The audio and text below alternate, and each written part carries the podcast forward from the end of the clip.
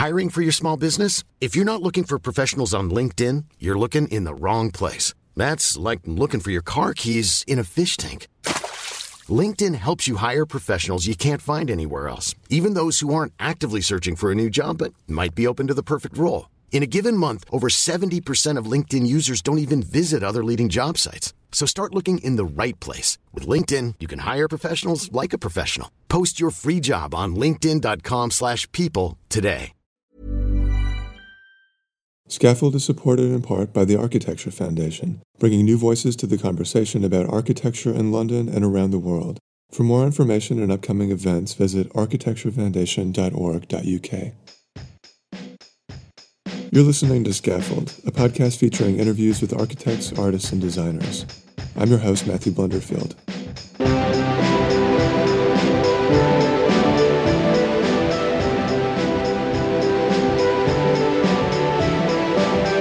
In this episode, I speak with the New York and London based artist Alvaro Barrington.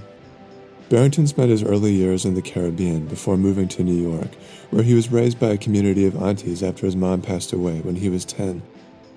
As a teenager in Brooklyn, Barrington was steeped in rap and hip hop culture in a way that shaped his view of the world and of the art that he makes. His work often involves painting on burlap, mixed with other mediums like wood and stitched yarn, in a way that feels alive and unruly, drawing on his experiences in the Caribbean and through the women he was raised by. The compositions often focus on a single subject, like tropical vegetation and abstracted portraits, and his artist bio explains that recurring motifs such as the hibiscus, the national flower of Jamaica, conjure a romanticized view of the Caribbean that no longer exists except in memory. While Barrington is a formally trained artist, he also has a background in social work, and it became clear through speaking with him how this experience in listening and caregiving has informed an approach to understanding art and history that is fundamentally rooted in compassion. And now, here's the interview. I hope you enjoy it.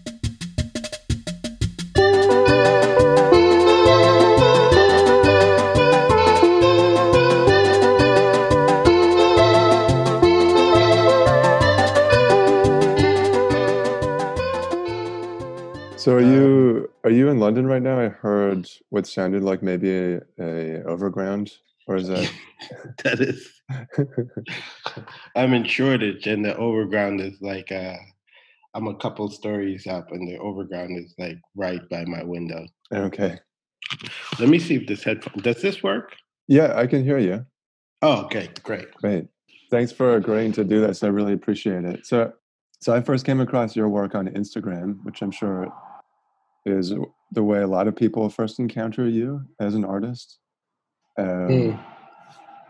But maybe before we get into to a discussion about social media and how you operate on platforms like Instagram, I wondered if we could just start at the beginning. you were born February first, nineteen eighty three. yeah, you were born in Venezuela, uh, raised in Yeah. Grenada by your grandmother, but then moved to Brooklyn. Your mother passed away when you were ten, and you were raised in a community of what you call aunties. So it's not like you had one specific parent, but you kind of grew up in this generous community of caregivers. And I, I wondered if you could tell me more about what that kind of upbringing was like. Um, well I think so I guess that is a good place to start. But um I think growing up it it after after my mom transitioned out, I think there was a moment of bitterness. You know, it's like you go, I go to each aunt's house, and you know they all had kids, so they would have a different way of looking at their kid versus looking at me. And I think for a long time that that manifested itself with both like me being grateful, but also being bitter at the same time. And and then um, I think I I bumped into uh, this writing by Sartre, and he talked about like his dad uh, passing away and how it gave him freedom, and um, because it meant that he was no longer living, uh, growing under under the expectations of his dad, and, and feeling the need to sort of um, be that way. And then I looked around at all my cousins, and and and I ended up loving them. But I also realized if my mom was alive, I, I would have definitely been a, a different type of person. And um, and that it meant that I got to choose myself in a way that I hadn't thought. So that that became like a moment of like just just a push towards what I think is like freedom mm. in terms of choosing myself. But I also started to look back at all, and the way to choose myself was sort of look at all these women who raised me and kind of think about what they gave me. And so it meant that I got to choose like, okay, I could take this from Auntie Joan, I could take this from Auntie Zelda, I could take, you know, and uh and so it became like a moment of like, okay, well, I mean, when you talked about the podcast, one of the or this interview process, one of the things that I always think about is like, how many people can you talk to, let in your life, and influence your decision? Because the more people you are exposed to, the more ideas you're exposed to, the more you can choose like what is the better route, so or better way of thinking, or more interesting way of thinking, and um, because sometimes some some folks have already done the labor of thinking through an idea mm-hmm. and so when you're in conversation with them you get to jump over jump over like a lot of work that you would have had to do because they've already done that and mm-hmm. then um so it became very exciting for me this idea that i was like inherently uh, conditioned in this kind of moment where um, in this sort of formative identity of like getting to listen to all these different folks mm. and um, so i became very grateful for that and i thought well uh, that's the, one of the biggest truths of my life. Let me kind of carry that forward in many different ways. I hope that answered the question. Yeah. No i like that that idea of one choosing oneself. I think it makes so much sense when we think about art and artists. Excuse me. Um, that really. It's a COVID cough. Oh my god! I hope not. And I think i've just. I've had a sore throat for the past couple of days. I think it's something else, but. No, it doesn't sound like a COVID cough. I had it. oh, really? COVID, COVID cough's drier. a lot more drier. Yeah, yeah.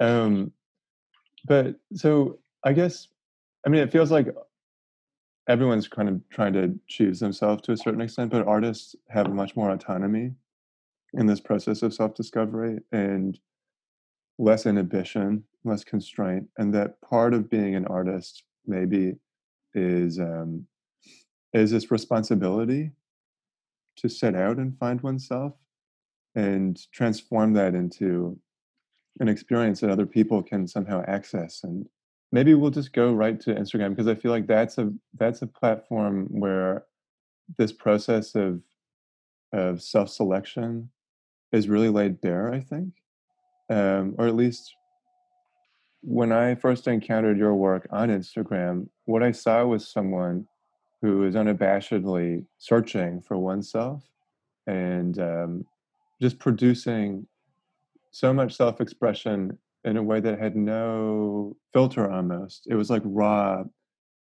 self choosing or something. And it reminds me of like, I guess what people might term radical honesty as a mm. kind of movement that is happening because of the internet now. That people who create, they're almost obliged to to overshare as as a way of um, getting closer to oneself and getting closer to this raw state of creative production. I don't know if you agree with that or I mean, I really think Instagram is simply just a tool. I mean, I think the difference with Instagram is that it is it is driven by these algorithms that um, that the folks in Silicon Valley have kind of decided. And so, if you do certain things, you're going to get more viewership or more views, more likes but it's not because people will um, in their in their day to day encounter like it, but it is because of how the algorithms are sort of set up. Mm-hmm. Um, what shows up on someone's feed, what doesn't show up on someone's feed. So it is to me essentially kind of a, a kind of tool, but it isn't real life. But it is like a kind of uh, it's it's it has like a physical tool. it has like a physicality the way that like Sadie Coles and Mayfair will have a different kind of type of physicality than Emalin and Shoreditch. Mm-hmm. There are certain sort of uh, algorithms that's going to decide if you go to Shoreditch, and certain algorithms that's going to decide if something pops up on your Instagram feed. Mm-hmm.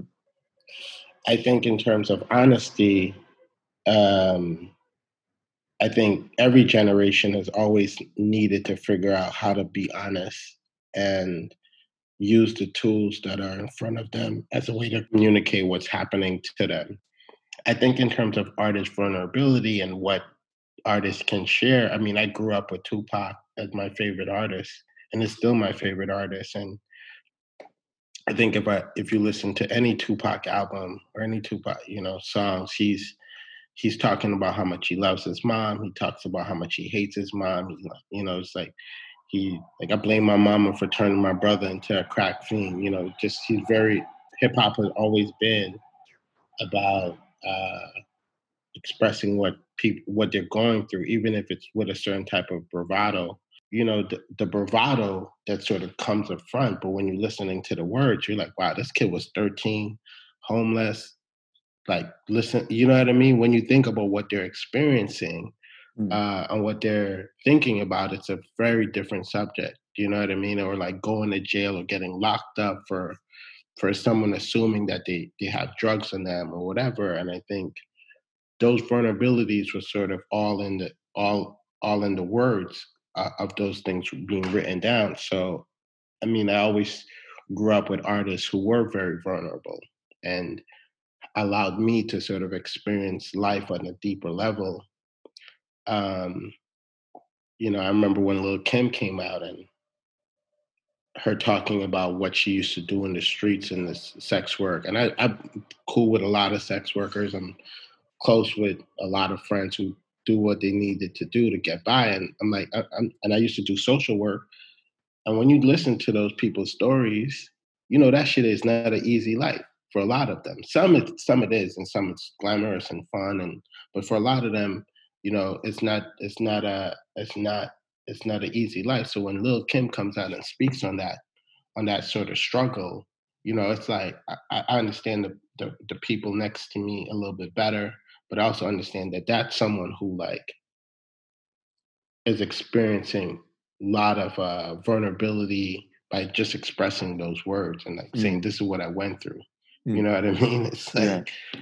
yeah. I guess the for me the difference is uh, with artists like Tupac or Lil Kim or or whoever uh, are sharing um, vulnerable work or vulnerable expressions, we're we're seeing the final product in a way. Like we have the mm. song as a finished piece of work, whereas on Instagram, what you shared so openly about your own life experiences in terms of race, violence, sexuality, and you said elsewhere that if your art is in part about learning how to be and i feel like this process of learning how to be um, yeah. there's been you strip back another layer on that and we're not seeing a final piece of work that shows us your kind of ability per se we're seeing this this process of learning through a kind of diaristic lens like we're seeing notes you typed in on your iPhone and taken screenshots of and then posted. And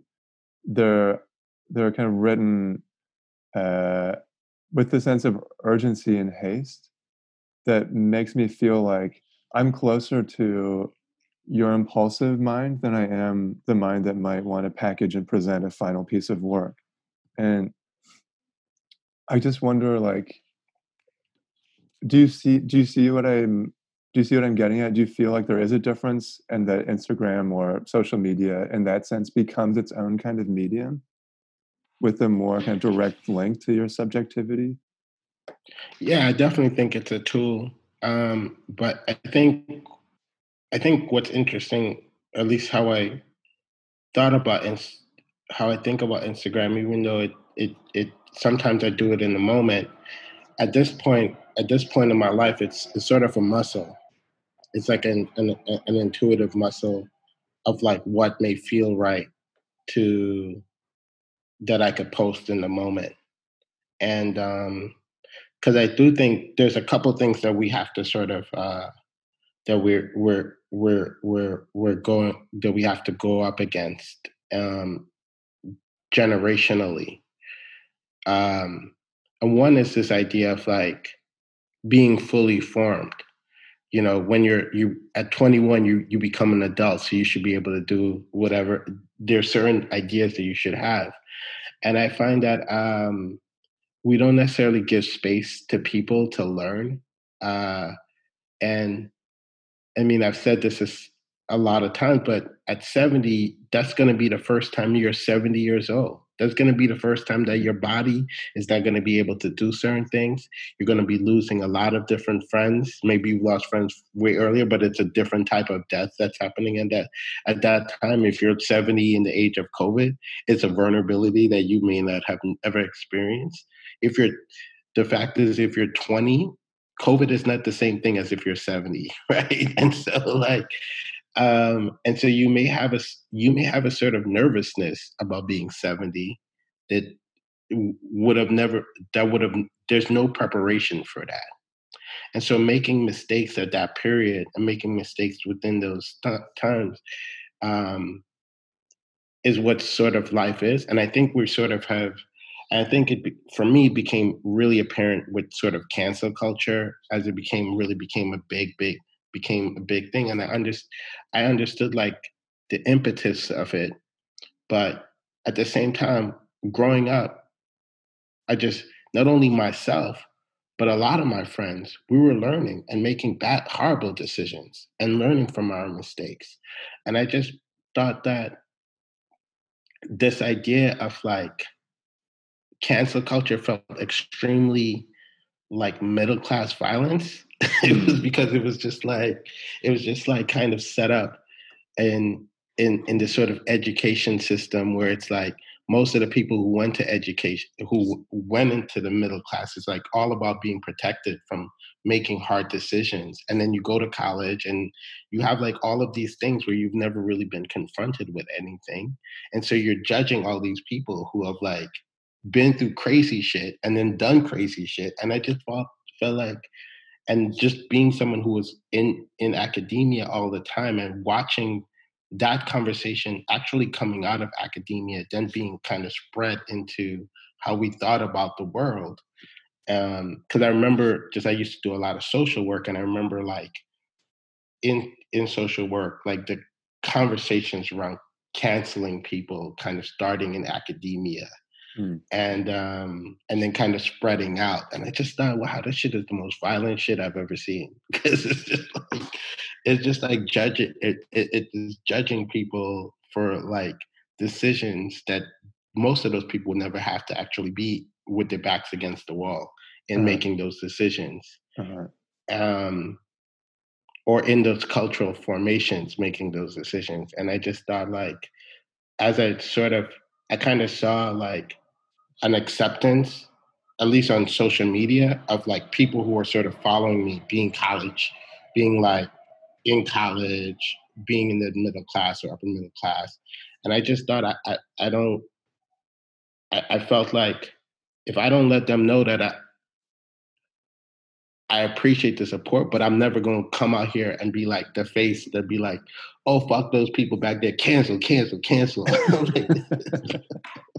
like, like that ain't me, bro. Mm. so, so I really kind of had to. uh I felt like that was sort of my internal like thing. Like I can't be, I can't come in, and um, I often think like growing up, uh, this is sort of like when you started getting an education, you came back. If you came back to my neighborhood, people were like, "Oh, you you speak white," hmm. and I just thought like, and this is not on some racial shit, but it was like my aunties and them who loved my my little nephews and cousins and all and my and myself like they were so much about love. They saw us in our hurt and they came and they said come let me give you a hug. And it was so much about love. And i just thought wow. My community like was not about cancer culture. It was about love. And it was like yo like let me like not judge you. You may have went to jail gotten raped you came back out you did some crazy violent shit. But I ain't gonna turn your back. Come to the church. Let's go pray. We're gonna pray. We're gonna pray for you. We're gonna love you. And that's how I grew up. And I feel like that saved my life. That saved all my all my friends' life, all my all the people in my community's lives. So when I started like going into a space or college and it was like cancel, cancel, cancel, I was like, that shit just feels like that's just the most violent thing because I was like, y'all, y'all are canceling me at 10 years old. Y'all, y'all know what I went through. yeah, y'all would cancel me. So I just felt like I had to like like make sure like people who if they are following me on Instagram, because it's so easy to press follow, that that I push against their perceptions as much as possible. So that they go, okay, well, we gotta f- figure that out. We gotta, if we like him, then maybe something is maybe we need to click on something. Mm.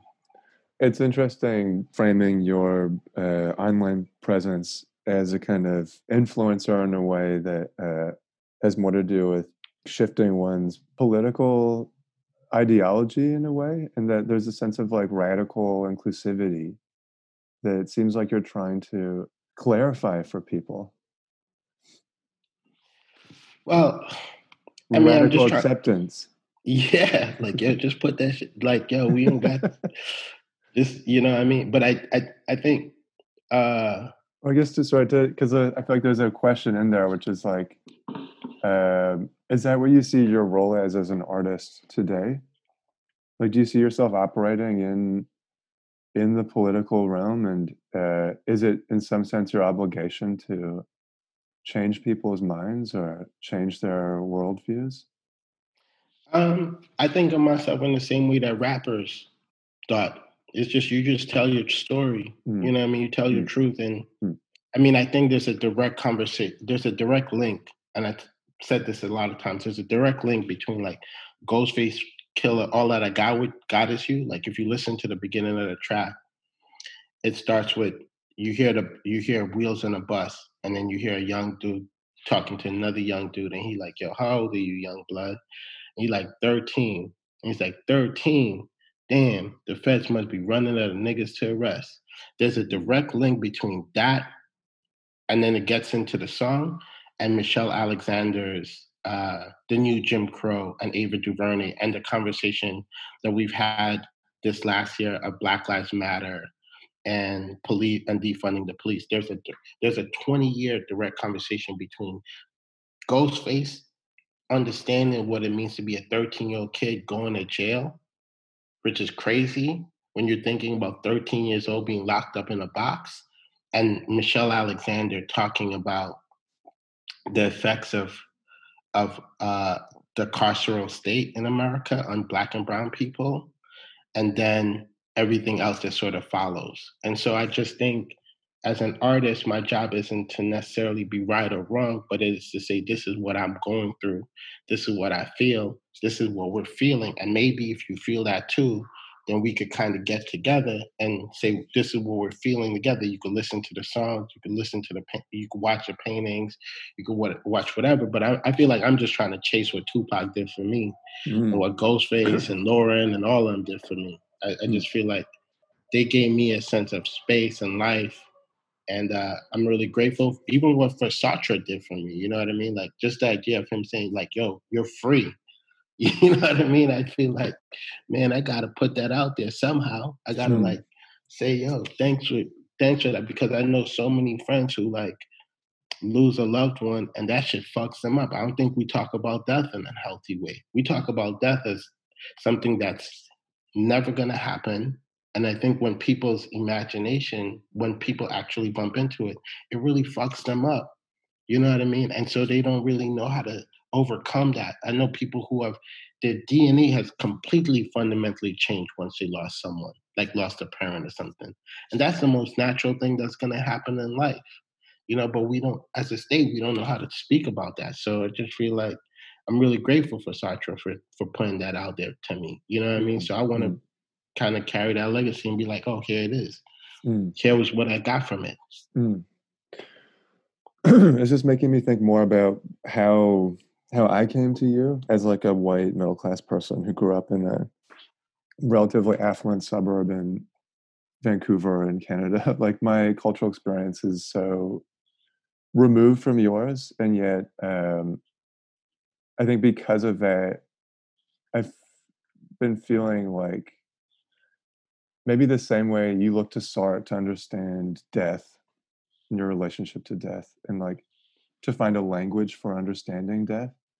Um, I imagine like more and more people are looking to artists like you to find a language for understanding experience outside of their own. Do you feel any kind of pressure in in like standing for a certain kind of experience, a certain type of black experience, for example? Like, do you um, have you been feeling more um, more kind of responsibility for representing something? Uh, so two things. I think one of the things is culture has no borders, boundaries, right? Borders are created by like a handful of elite people who said this is what this is what this is going to feel like. But life has never had any borders. There's no natural borders in life.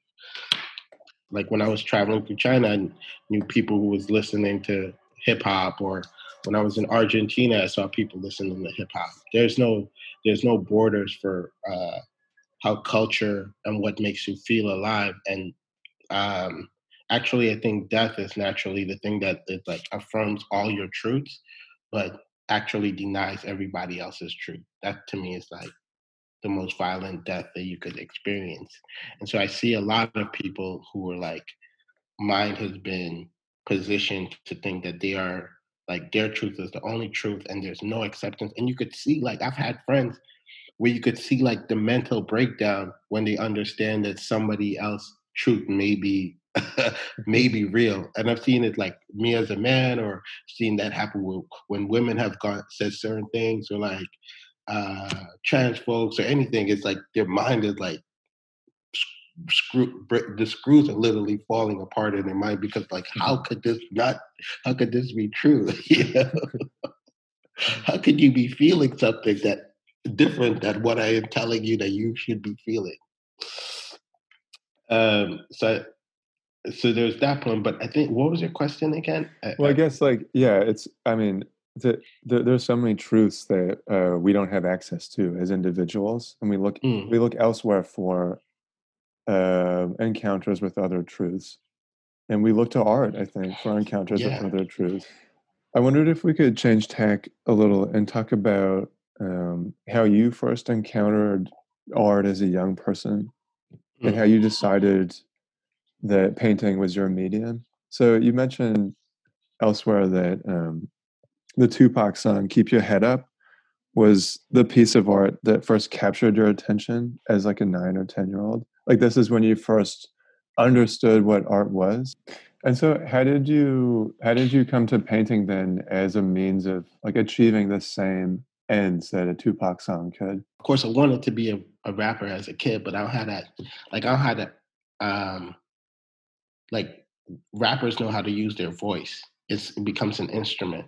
So like uh, Jay Z's voice or Snoop's voice is the, as much as an instrument as like the drum, and I, I never really had the muscle to like understand how to use my voice as a as a as a tool like that. So um, and I knew that growing up with a lot of kids who were like musicians and um, and rappers, and knew like that was definitely not my skill set. So, but I was very comfortable, like since I was a little kid, like sitting down and um, um, going to museums and watching like a painting for 10 hours. I had like, I had a certain mindset that allowed me to elevate in education because there's, it takes a certain type, type of, people learn differently but there's a certain group of people who can sit in a classroom, which is a very unnatural thing, for eight hours and like sit there and not like want to run around and like do things with their hands and blah blah blah. That's you know I think,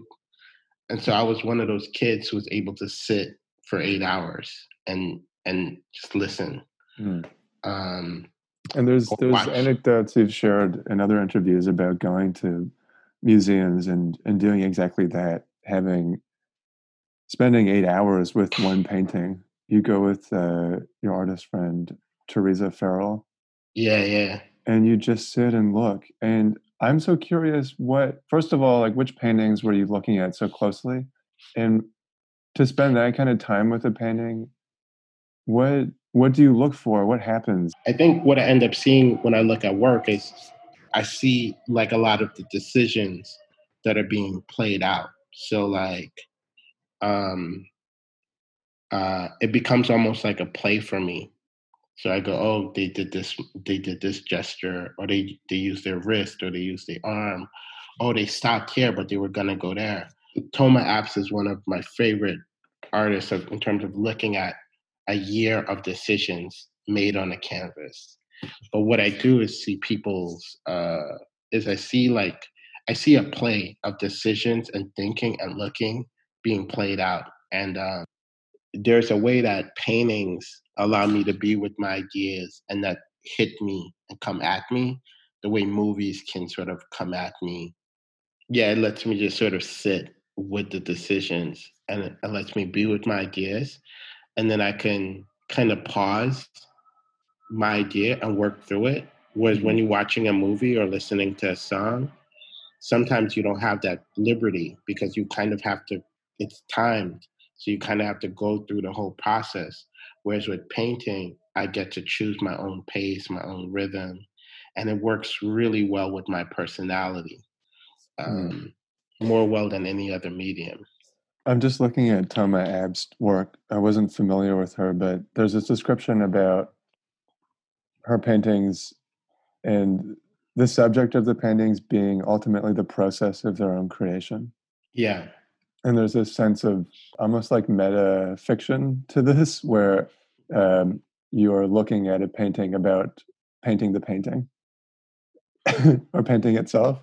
And I think yeah. similarly with your work, that that sense of um, the work being about its creation is even more amplified, where we have post-it notes and printouts of references and like working process annotations around things and it feels like it's still being made or that we've caught you in the middle of making it and you know traditionally other artists may have then removed all of the notation and all of the supporting evidence for how the painting came to be but in in your case that is the work I wonder why it's important for you to keep all that evidence up there.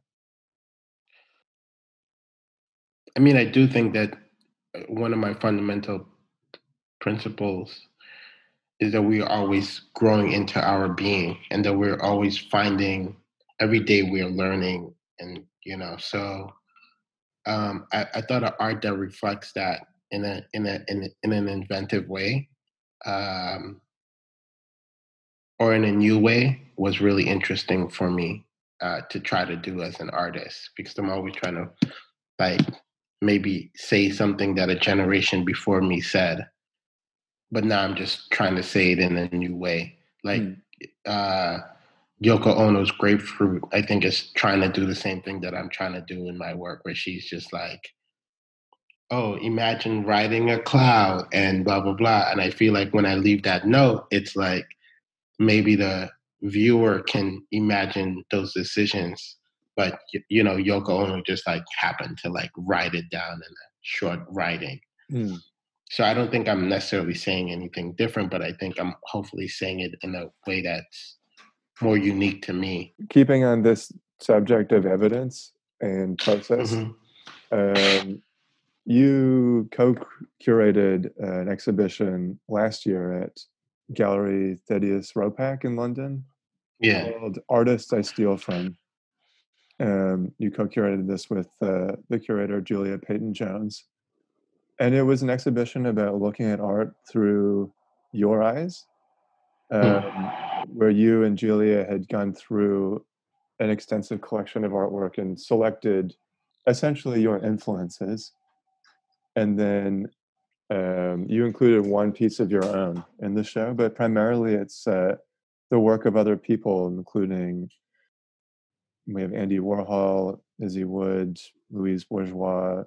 The list goes on and on and on. But what was interesting to me about that is it's kind of this this impulse to show the back end or the process. Um, it's always interesting to see an artist's influences exposed like this And I feel like other artists must have done this in the past. It's not uncommon for artists to take on the role of the curator and try and piece together forensically the puzzle of how their work came to be and what what other thinkers and artists contributed you know were the foundations for their way of seeing the world.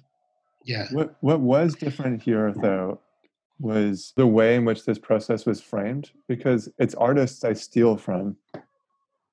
And when we're talking about theft um, in relation to like cultural access and then when we also consider the fact that like you're a black man in in this gallery system which i guess um, is primarily a white world still i wondered if you could talk more about like the decision to frame this process of learning uh, as one of theft and like if it is a tongue-in-cheek analysis of the situation. Because well i watched a conversation or a kind of panel discussion that happened at that gallery when the show was open. And the conversation really never went there. It like briefly touched on race, but more about like cultural appropriation. And there was a discussion about Picasso and his use of African masks. And um, then at the very end, you almost did go into a different territory when you talked about, you know, being with a friend of yours who was smoking pot, and you were kind of trying to you were kind of asking him to stop because you didn't want anyone to get in trouble. And he's like, chill out, man. Like, don't get me in trouble. As if you are always the culprit, anyways, because of your identity in certain environments. And I just want to, I mean, it's such a, it's such an interesting scenario, this artist I stole from exhibition, because this is like a very highbrow environment. Like you're up on a plinth in a white cube gallery. There are probably a lot of powerful art market individuals in the audience. You have Julia Peyton Jones to one side, who for 25 years led the Serpentine Gallery, and I understand is a real mentor of yours. And she's kind of ushering you into this other realm of art. You were visibly nervous and kind of uncomfortable at the beginning. there are so many questions here, but I, I guess I want to have the conversation I wish you guys had had at that panel discussion about who has the right to culture, uh, who belongs to the canon, who has the right to build a canon for themselves. And I want to understand to what extent you feel like you really belong in that world or belong to the art world as a kind of new acquisition to this system. I mean, take your pick of any of those questions circling around. I'll try to answer a few of them uh, with like a kind of principle or mm. philosophy that I work on, work through. Um, first, I think firstly, cultural ideas have always been formed by the exchange of of many different communities and cultures. Um, um, and when you think about a lot of art centers in the world, they have always been um, spaces of trade. So when you think about like Venice, for example, that's where like things like from China to the Middle East to wherever was all being exchanged. Um, London's a great art center because it's also a trade center in the world. New York is a trade center. Um, I think those places what you end up having is like many cultures, many different people kind of exchanging ideas and creating new things. Um, Hip hop is, a, is an example of like Jamaicans and Puerto Ricans and um, uh, some Jewish kids from the South Bronx and a bunch of other people kind of coming together to make to make this kind of art form. And so I think culture always sort of has uh, many different groups that are kind of forming and changing ideas. Um, what ends up happening and what sort of gets called uh, uh, white patriarchal supremacy is that all the credit gets gets sort of um, given to one specific, usually white man, erasing like the women's contribution or the or like the black person or the Indian person or the Chinese person's contribution into that conversation. And so you have like what today you see in the history books of like a series of white men after white men after white men after white men being like kind of credited for everything and that that foundationally has never been true and, um, because it's always been a, a kind of cultural exchange so i feel very comfortable in a lot of spaces because I understand the rea- I understand the tr- truth is that many cultures has always contributed uh, to in terms of cultural advancements. One of my privileges is that I grew up in hip hop. I grew up in a culture that you could sort of I, have went everywhere. I've went a lot of places in the world. People know who Biggie is. People know who Pac is. Um, and I grew up. Those were my neighbors. Like what I was experiencing is what the world kind of knows. So I like walk into many spaces, like um, understanding that that was my lived truth.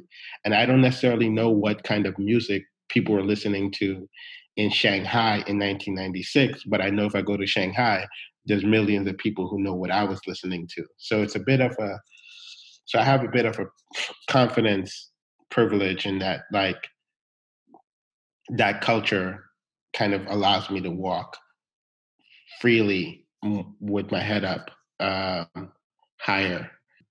I just don't necessarily feel um, when I'm in white spaces uh, any sort of challenge because I always knew, like, I mean, internally, I know.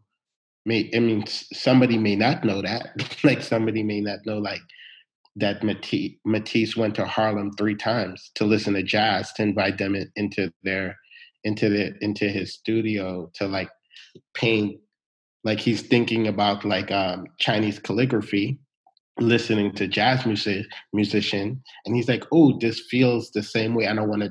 I want to make a painting that feels like this." Um, but that was Matisse's like invention He's like going to Harlem. He's listening to the jazz greats of his time. He gets these Japanese ink paintings and these Chinese calligraphy, and he and he figured out that the way the sort of the way that the flow of Chinese calligraphy uh, matches a sort of way of being that jazz is creating for him. And so that's how he creates, and he made a whole series called Jazz. That's how he created his cutouts.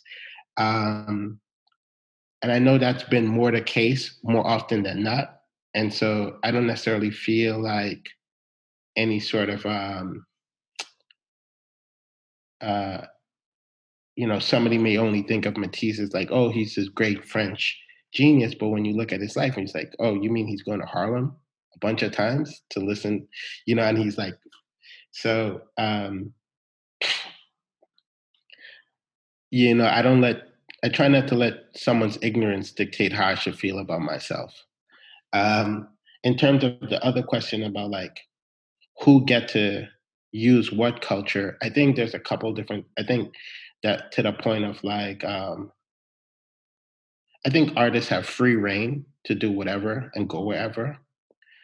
I think just an artistic point, if you're just if you're like making a bad version of somebody's work, then that's not very interesting. And if you want to claim it, that's not very interesting. Um, and I see that with a lot of students. And I did, you know, who would like make a bad version of like a Peter Doig painting and then feel like they've invented a language that, you know, just is like, and to me, that's like, that's the worst form of being an artist is just you're taking somebody's ideas and style and now you want to own it Mm. Um, in terms of cultural production, I do think obviously the erasure that has happened to women, to people of color, um, we have to work against that, and we have to sort of uh, because I think it does two types of injustice. It creates a space where uh, people feel lesser than because they don't feel like they, as a gender or whatever, has contributed to the conversation when that is far from the truth. And then it also creates a space where white men feel more entitled to invention, even though they haven't been more inventive than any other race. And so it creates two sorts of violence within people one feeling lesser than and then one maybe sometimes white men i know like maybe feeling um inadequate because they're not as great as as like this other white man you know and they think wow all white men should be great. And um and and so that anxiety ends up playing out in in their head. But because we've created these false narratives we see all of these sort of uh, internalized violence. And i do think it's our generation's thing to maybe start correcting that truth. What they give you blood? Three months man. What you doing in here anyway you ought to be home with your mama how old are you boy thirteen 13. Damn. The bastards must be running out of niggas to arrest. This goes out to all the families that went through the struggle. Yeah. With the heart. It was all from the heart. Everything was real. Yo. Dwelling in the past, flashbacks when I was young. Whoever thought I'd have a baby girl and three sons? But going through this difficult stage, I found it hard to believe. While my old earth had so many seas, but she's her own woman. I just kept feeling like, in looking at the work of this exhibition, artists I steal from, and also listening to the conversation around it, I felt like there was still this other conversation, this kind of subtext about um, having a black artist from New York in this space with this work, asserting his position and framing it as theft. Um, there's something there that I I wanted to to try and access somehow, like this this kind of undertone to this whole dynamic where like the moderator on the one hand is like this high powered art editor and wants to talk about um, Kierkegaard and repetition. And then you're there and you want to talk about Erykah Badu. It just feels like we're in this really interesting moment culturally where these spaces and um, the conversations we'd assume would be had in them are starting to adjust but it's like the it's there's a kind of growing pain or something and it's not for me like I wasn't happy with it. I wasn't satisfied with the conversation yet. mm. I think it's like it's so interesting. Julia Peyton Jones, like she has a project as well, I imagine. And like I'm I'm interested in like your relationship with her and her motivations because she's really she's really celebrating you and she's she's really boosting you. I think she wants you to succeed in a certain realm of the art world. Yeah. I don't know. I mean, like this is a maybe a different conversation that we don't need to have necessarily, but there are these other facets of that that situation and that encounter or your encounter with these artworks in this specific gallery that I I feel like they're yes difficult to talk about, but also more interesting. mm. Well, I mean, so to to this as a dealer, uh, he got his start because he met Joseph Beuys, who introduced him to Andy Warhol, um, who was then like partying in Studio 54 with Basquiat and Bianca Jagger um, and Blondie and Basquiat, of course, dated Madonna. Um, So I think for for for for Thaddaeus, that's how he imagined uh, culture, right? Is in that group of in that community, and if you are partying in the late 70s early 80s that's like gay culture that's like disco culture that's it's a mix of a lot of people and he's austrian right and uh um Warhol is Polish American and Basquiat is, you know, um, is Haitian Puerto Rican from Brooklyn and Madonna is from and Blondie and um, Bianca Jagger is married to Mick Jagger, but she's from Central America. So I think for ROPAC, uh, that's kind of his position. You know, mm-hmm. I mean, I think when you're formed,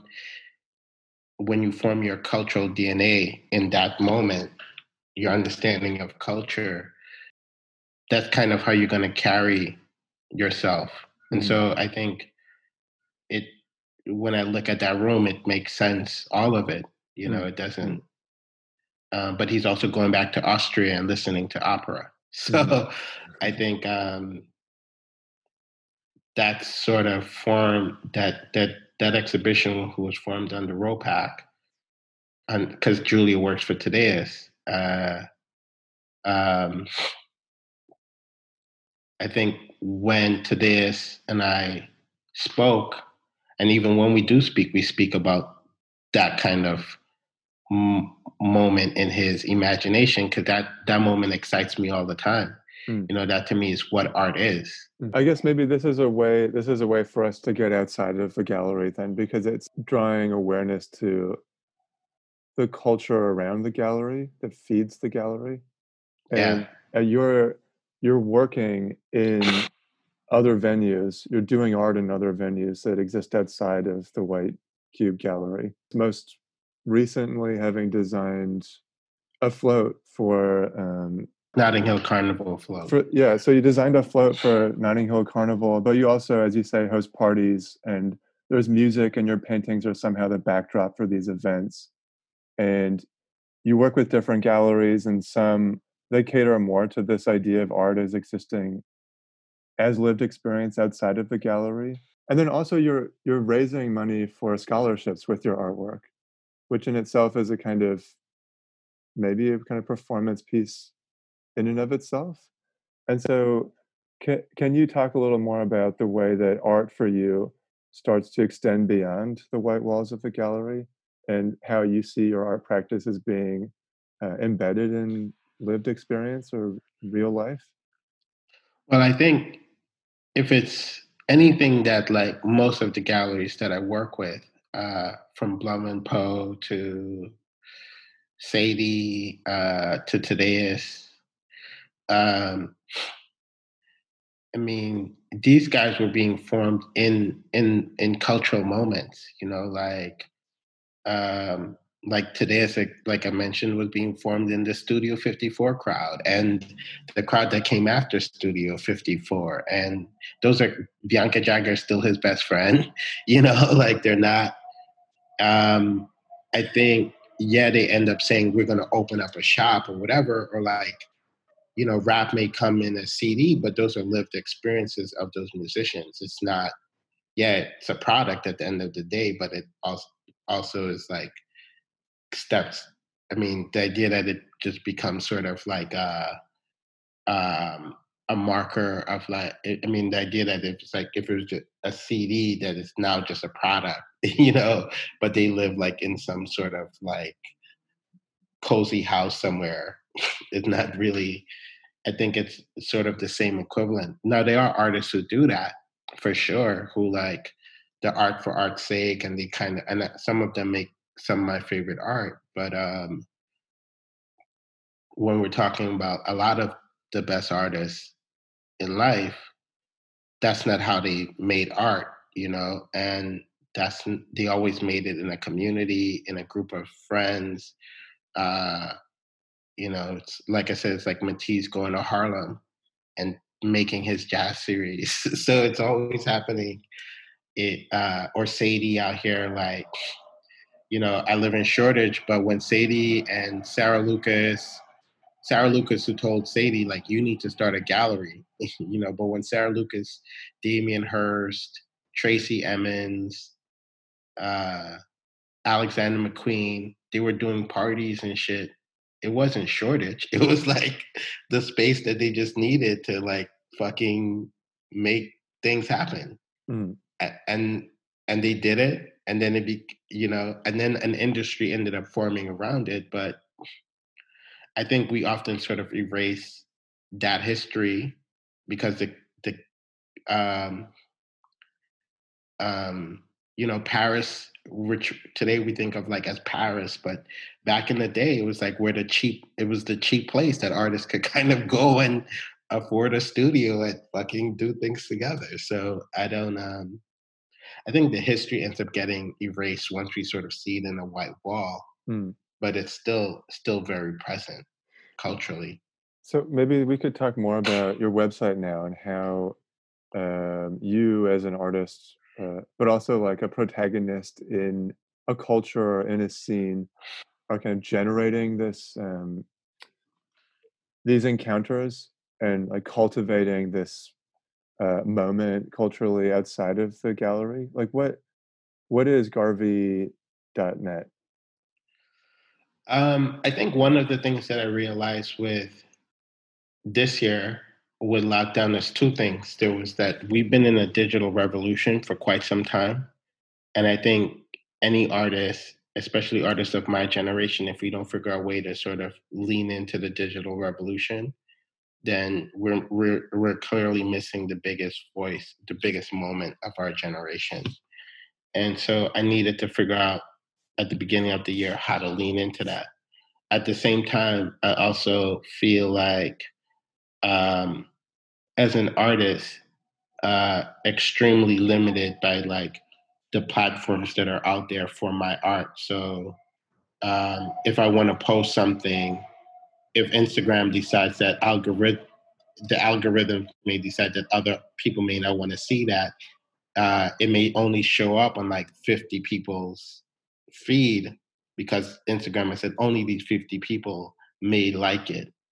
And so the idea of like constantly having my ideas being dictated by some incredible like you know i choose my galleries out here i choose my galleries in america i'm like i choose it because i'm like oh this is a physical space that i know it's going to do this certain thing that or, or be it may be inviting to this group of people it may not be inviting to this group of people but i thought on digital in the digital space to not have any power over that i needed to figure out how to get take that power and create that power. So um, um, so the Garvey art is just one of the first steps towards uh, leaning into the digital and figuring out what is a community that can be built around a specific group of I- specific ideas that I have, so that it's not about it showing up on your feed, but you wanting to go to that that website constantly because there's maybe interesting music coming out of it, there's interesting ideas coming out of it,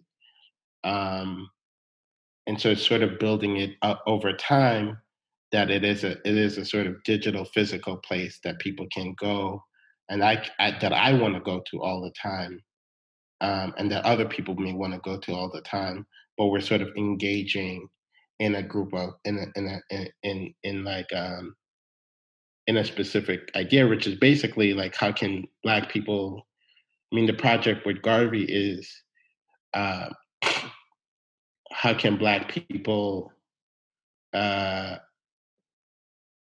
or Caribbean folks mostly, but black the black Caribbean diaspora, brown black and brown Caribbean diaspora, how can we uh, begin to take ownership of our cultural production so that we're we're the ones ultimately who are profiting off of it. I think one of the things that sort of happens with with art um, is that it's sort of fashioned in this one percent model where like a group like the CEOs at the top can get all the money and everybody else sort of who has done the the, the cultural labor get nothing. And I thought um, um, as someone who sort of gets a lot from Caribbean culture, gets a lot from the diaspora, that I needed to um,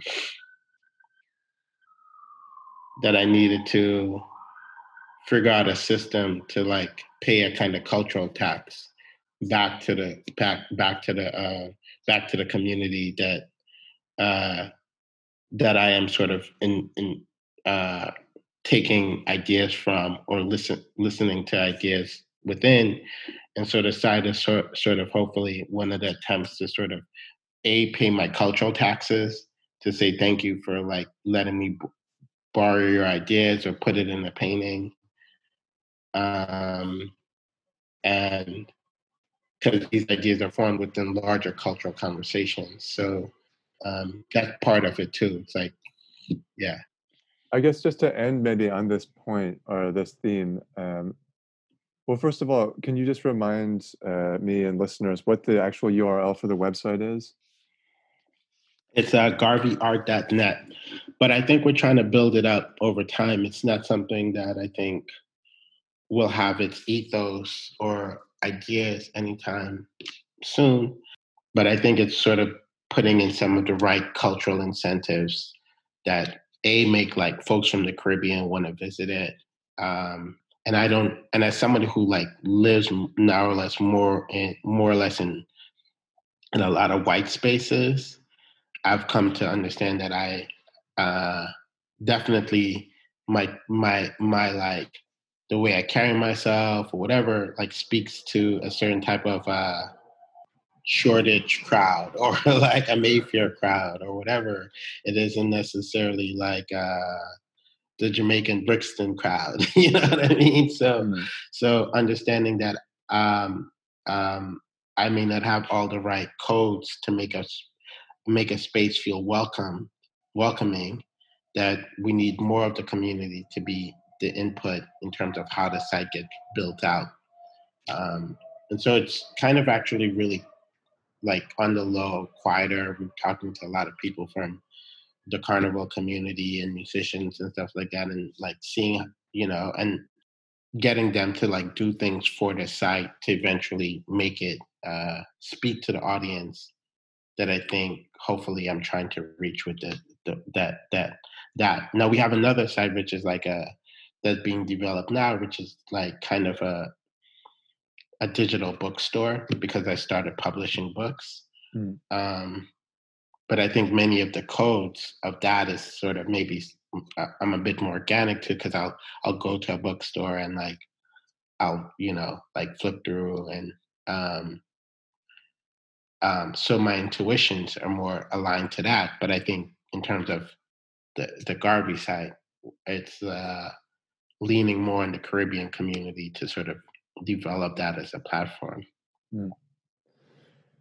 And I guess just to end, um, I wondered if you could talk briefly about who Garvey actually was, um, and how you first encountered his ideas, and whether or not your relationship to his his work has changed as you started to engage with uh, these ideas more in your own artwork.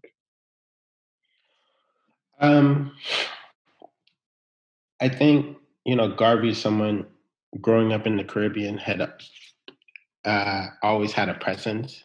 I mean, he's a foundation of Rasta culture, and a, a, lot of my uncles were Rastas, and you know Bob Marley's a Rasta, and um, he's sort of like a saint, but um, in Rasta culture. But partly because he sort of came out right after. Uh, I mean, his most famous quote is a tree without its roots is bound to fall. And um, he kind of came up right after slavery um, had ended.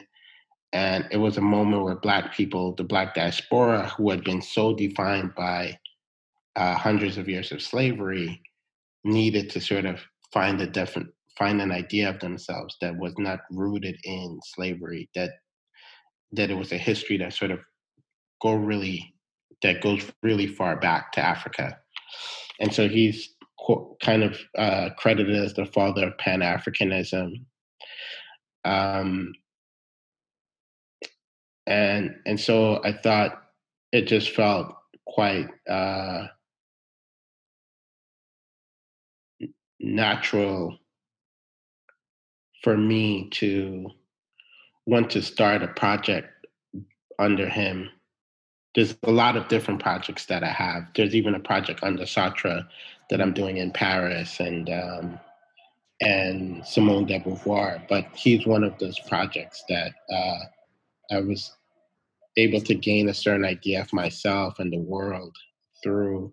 So it's sort of trying to take uh, some of his principles and then trying to uh, um, put it out there as much as possible in the in the in the live practice.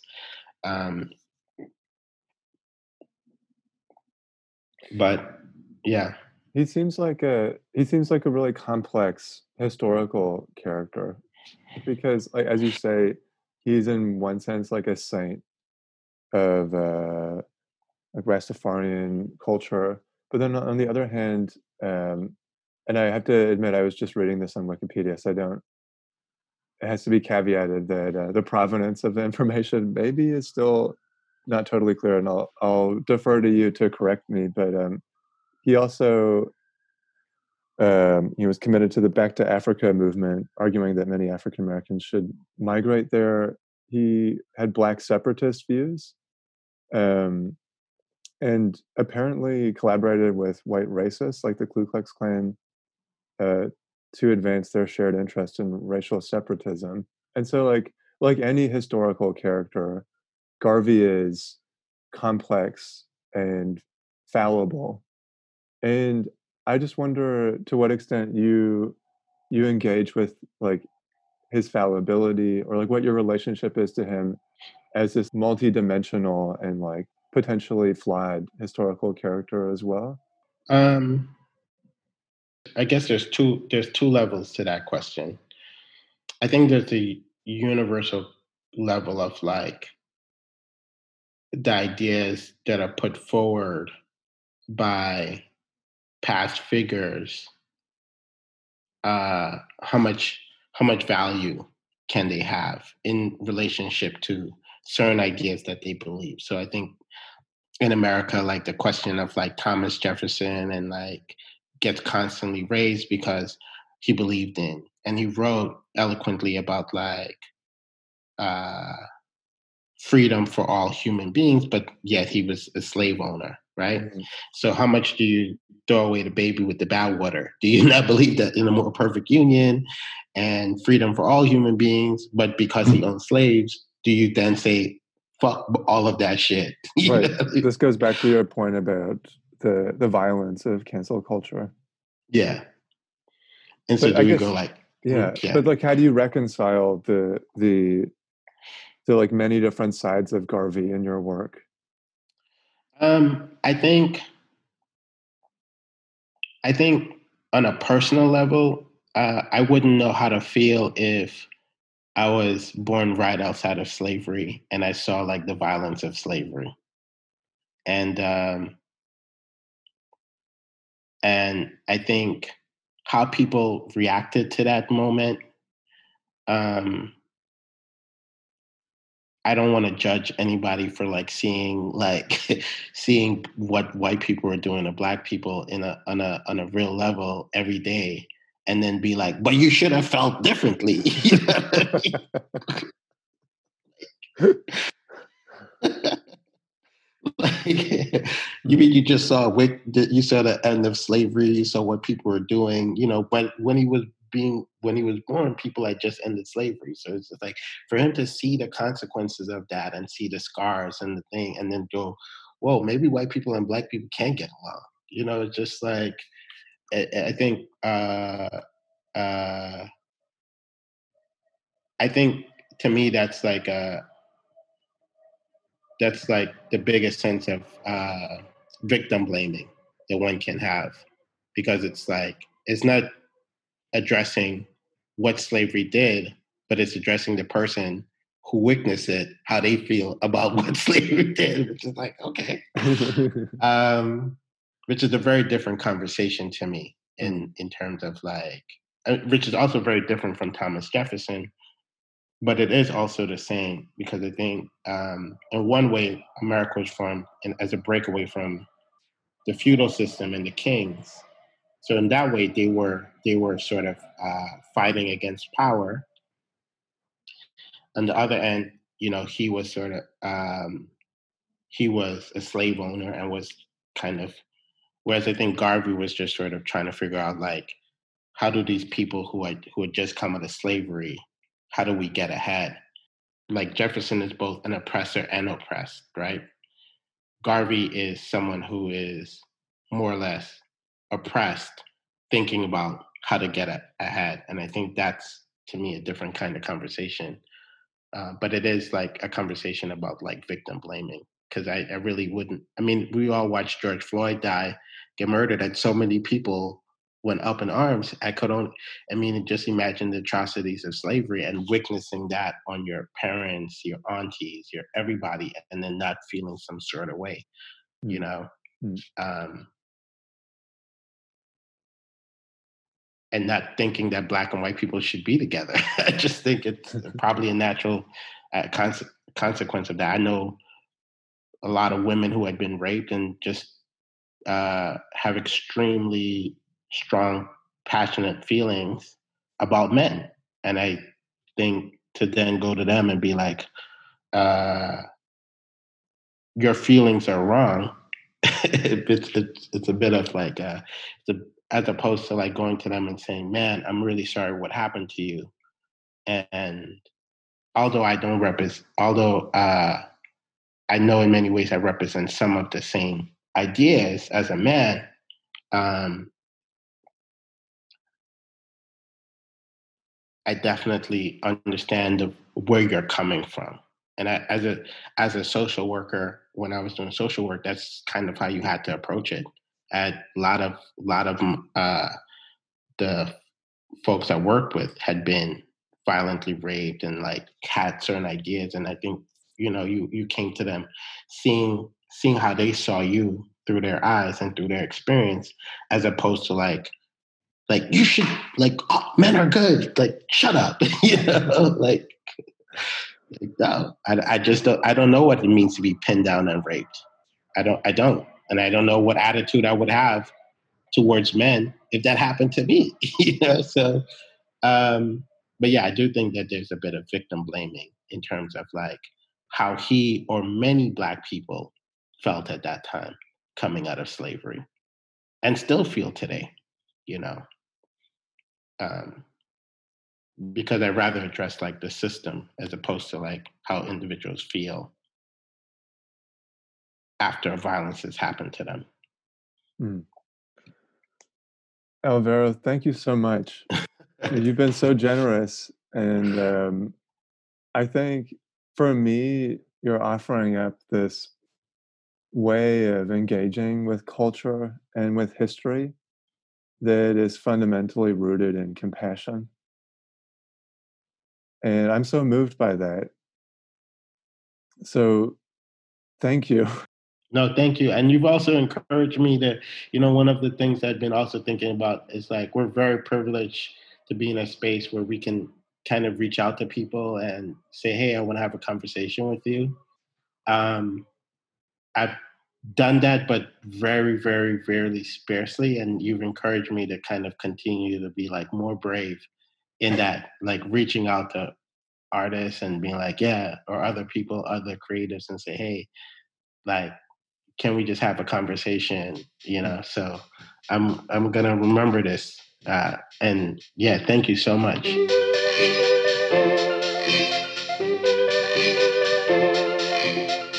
You've been listening to Scaffold. I'm Matthew Blunderfield and I produce the show. The theme music is composed and performed by Andrew Rayworth of the band Stanley Park, with additional music this week by Ghostface Killah. Subscribe to Scaffold on iTunes or wherever you get your podcasts. Follow the show on Twitter and Instagram at scaffold underscore podcast. Thanks to Alvaro Barrington, to the Architecture Foundation for supporting the show, and special thanks as well to the folks on Patreon. If you like the show and want to become a supporter, visit patreon.com forward slash scaffold to find out more. Thanks as always to Scandalin, and thanks to you for listening. I'll see you again in two weeks.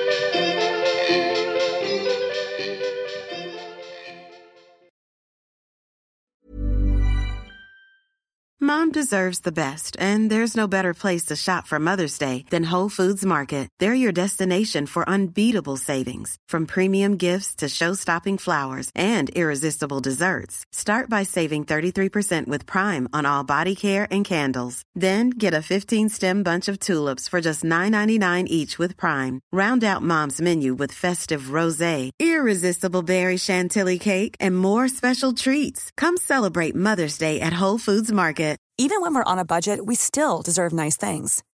Quince is a place to scoop up stunning high-end goods for 50 to 80% less than similar brands. They have buttery soft cashmere sweaters starting at $50, luxurious Italian leather bags, and so much more. Plus, Quince only works with factories that use safe, ethical, and responsible manufacturing. Get the high-end goods you'll love without the high price tag with Quince. Go to quince.com/style for free shipping and 365-day returns.